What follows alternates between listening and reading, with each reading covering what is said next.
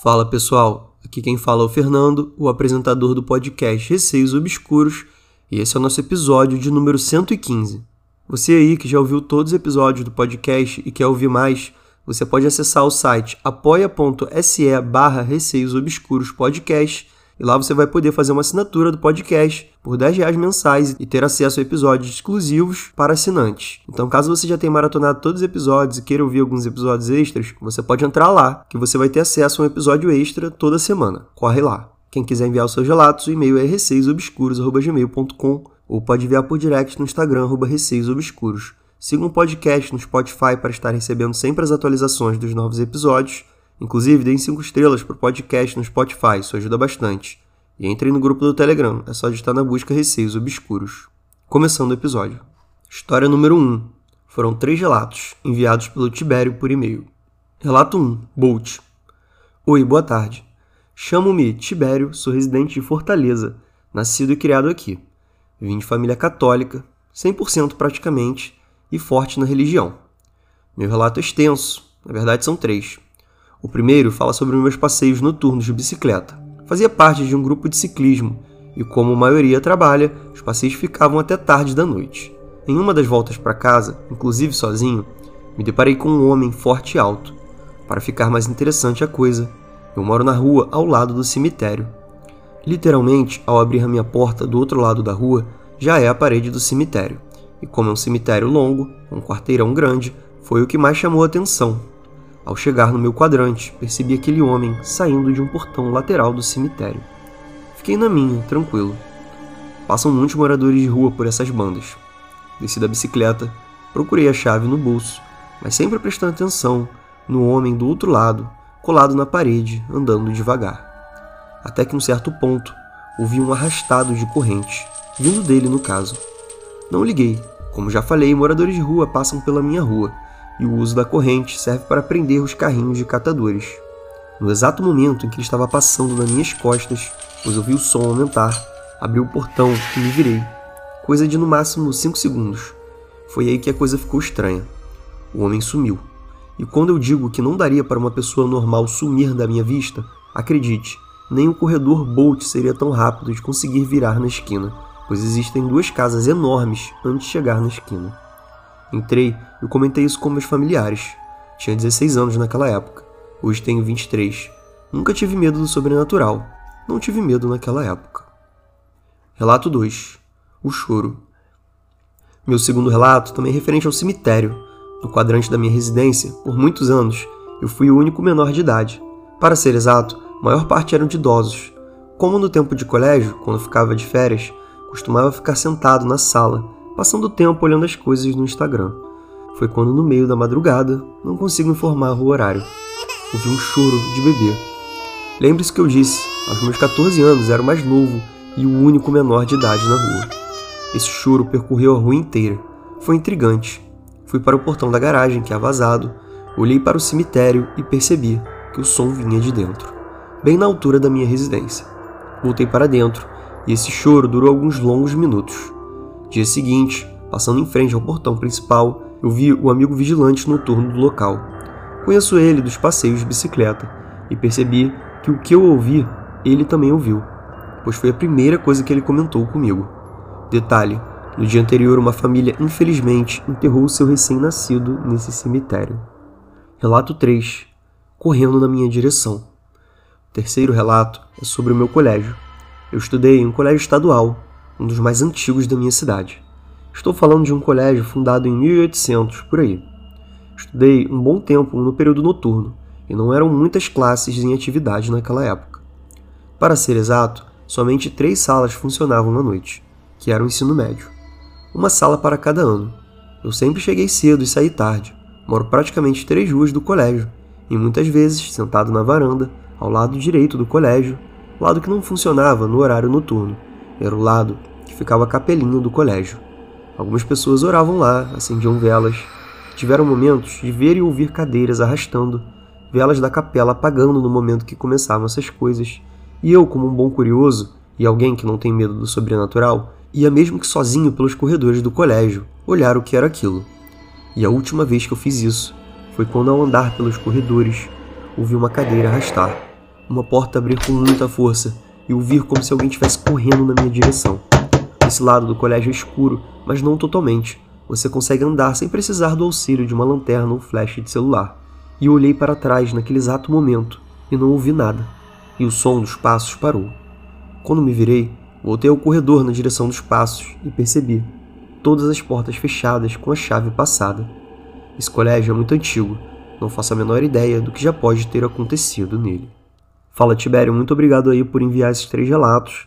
O primeiro relato foi aquele típico relato em que uma pessoa some, né? Então, a princípio, você viu ali uma pessoa com correntes arrastando, que já é meio estranho, né? Mas você mesmo disse que os moradores de rua da sua cidade usam corrente para prender o carrinho de catador, então faria sentido sim uma pessoa estar tá ali arrastando talvez uma corrente no chão. Até aí ok. Apesar de que tá do lado do cemitério ali é meio estranho, né? E aí aquela pessoa foi se aproximando ali, tava passando mais ou menos por trás de você, e quando você olhou não tinha ninguém. Sendo que para a pessoa sair daquela tua visão, pessoa teria que correr muito, né? Você falou que nem o Bolt conseguiria correr tão rápido, a ponto de nesses 5 segundos você olhar e a pessoa não tá mais ali. Então, me parece sim ter sido alguma coisa sobrenatural. Já o relato 2, do choro, pode ter sido aí um parente de uma pessoa que estava com um recém-nascido ali por perto, talvez nem morasse ali, né? Você falou que tinham muitos idosos e nenhuma pessoa abaixo da sua idade, né, que era 14 anos, mas ao mesmo tempo poderia ter sido uma visita de alguém, de algum bebê ali chorando. Então, assim, dá para achar uma explicação lógica.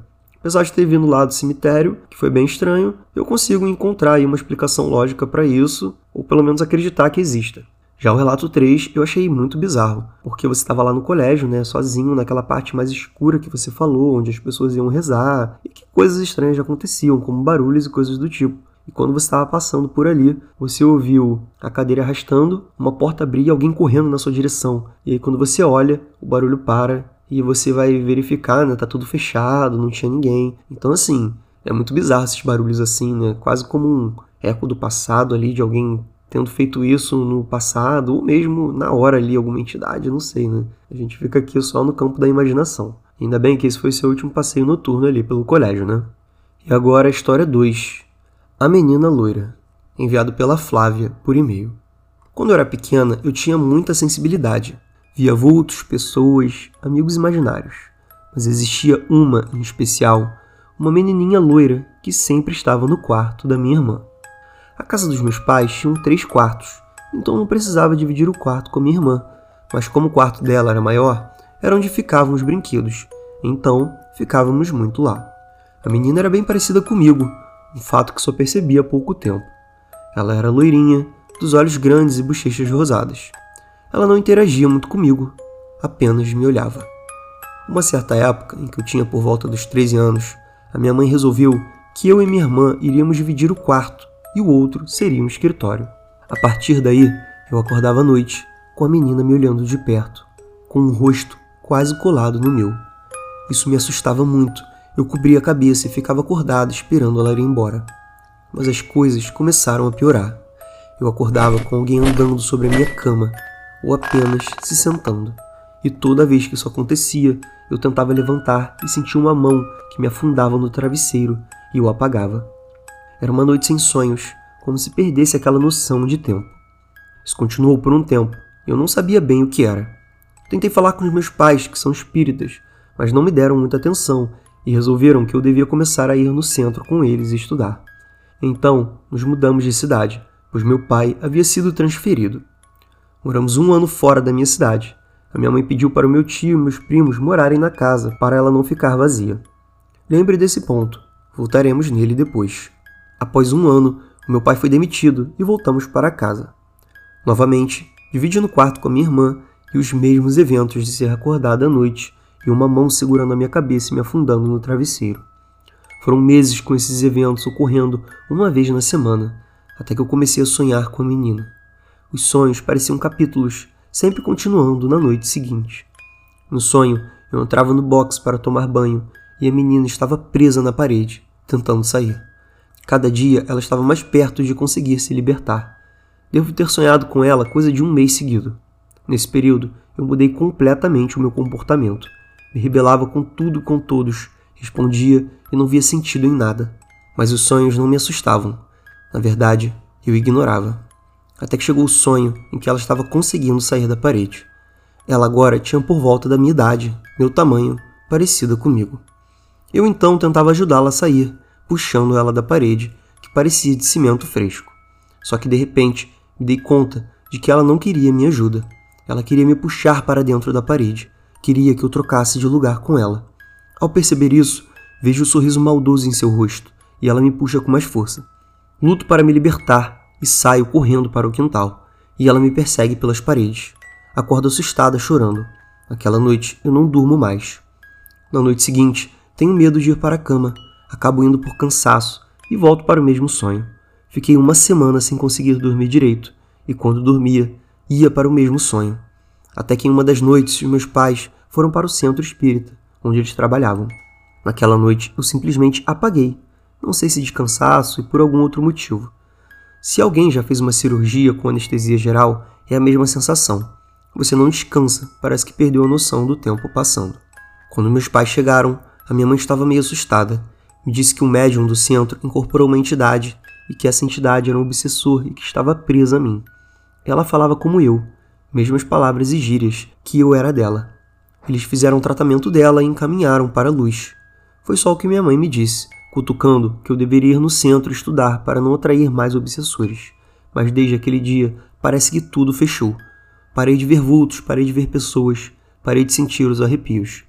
Hoje, acredito que eles tenham pedido para fechar o meu canal de mediunidade, mesmo que por um tempo, pois hoje em dia ele voltou. Alguns anos após o ocorrido, eu estava com meu primo em um barzinho e começamos a falar de coisas estranhas da nossa infância. Uma das coisas que ele me contou foi de quando ele morou na casa que era dos meus pais. Ele e o irmão gêmeo dele dividiam um quarto que era o da minha irmã, e eles viam a mesma menina. O irmão dele acordava brigando com ela, xingando e se debatendo. Quanto a esse meu primo, ela apenas o olhava de longe. Quando ele dormia, ela pulava na cama para acordá-lo. Eu nunca havia contado para ele da menina ou das outras entidades que via na casa, e ele me falou de todas antes que eu falasse qualquer coisa.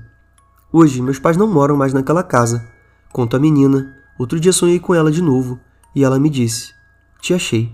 Confesso que fiquei um pouco assustada, mas hoje já sei lidar melhor com essas entidades. Esse é o meu relato. Ficou um pouco extenso, mas espero que gostem. Tenho ainda alguns outros que posso compartilhar em outras ocasiões. Obrigada. Flávia, surreal o teu relato, hein? Muito obrigado por enviar ele. Com certeza eu quero que você mande mais relatos que você teve em outras ocasiões.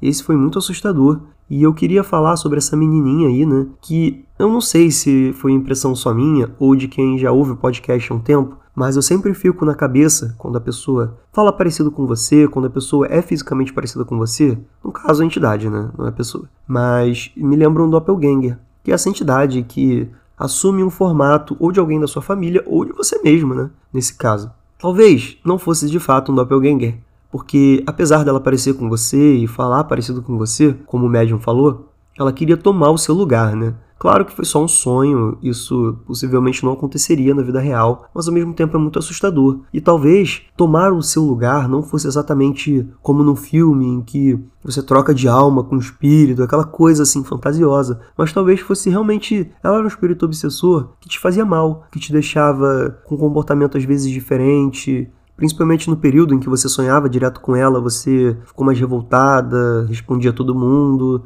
Então, assim, acredito que ela sugava a sua energia, né? E acredito que o sonho foi só uma metáfora disso que ela fazia com você, né? Que ela sugava a sua energia, ela praticamente te tirava ali daquele seu mundo ali, né? De paz. Então, é mais ou menos isso que eu acredito. Eu acho que a gente tem que separar a ficção da realidade, né? Obviamente, o sonho que você teve não era de fato ela te puxando para dentro da parede, isso não existe, né, gente? A gente tem que entender realmente que esses espíritos obsessores podem tornar a nossa vida de um certo modo ruim, né? Você ficar mal, você ficar triste, a sua energia ser sugada. Infelizmente, os seus pais conseguiram tirar aquele espírito obsessor dali, né? Através do centro espírita e desse médium aí que estava no centro espírita.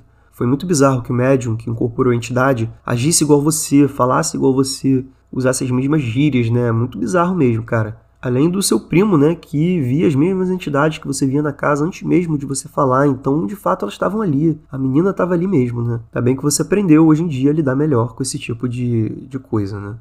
Então, gente, esse foi o episódio de hoje. Espero que tenham curtido. Não se esqueçam, se você ouviu até aqui e quer ouvir mais relatos, você pode acessar o apoia.se barra Receios Obscuros Podcast E lá vocês vão ter a possibilidade de se tornarem assinantes do podcast, contribuir para o mesmo, terem acesso aos episódios exclusivos. Já tem vários episódios lá para vocês ouvirem. Então assinem o podcast caso vocês gostem e queiram ouvir mais relatos, tá bom? Quem quiser enviar os seus relatos, o e-mail é receiosobscuros.gmail.com ou pode enviar por direct no Instagram, arroba receiosobscuros. Um beijo a todos e até o próximo episódio.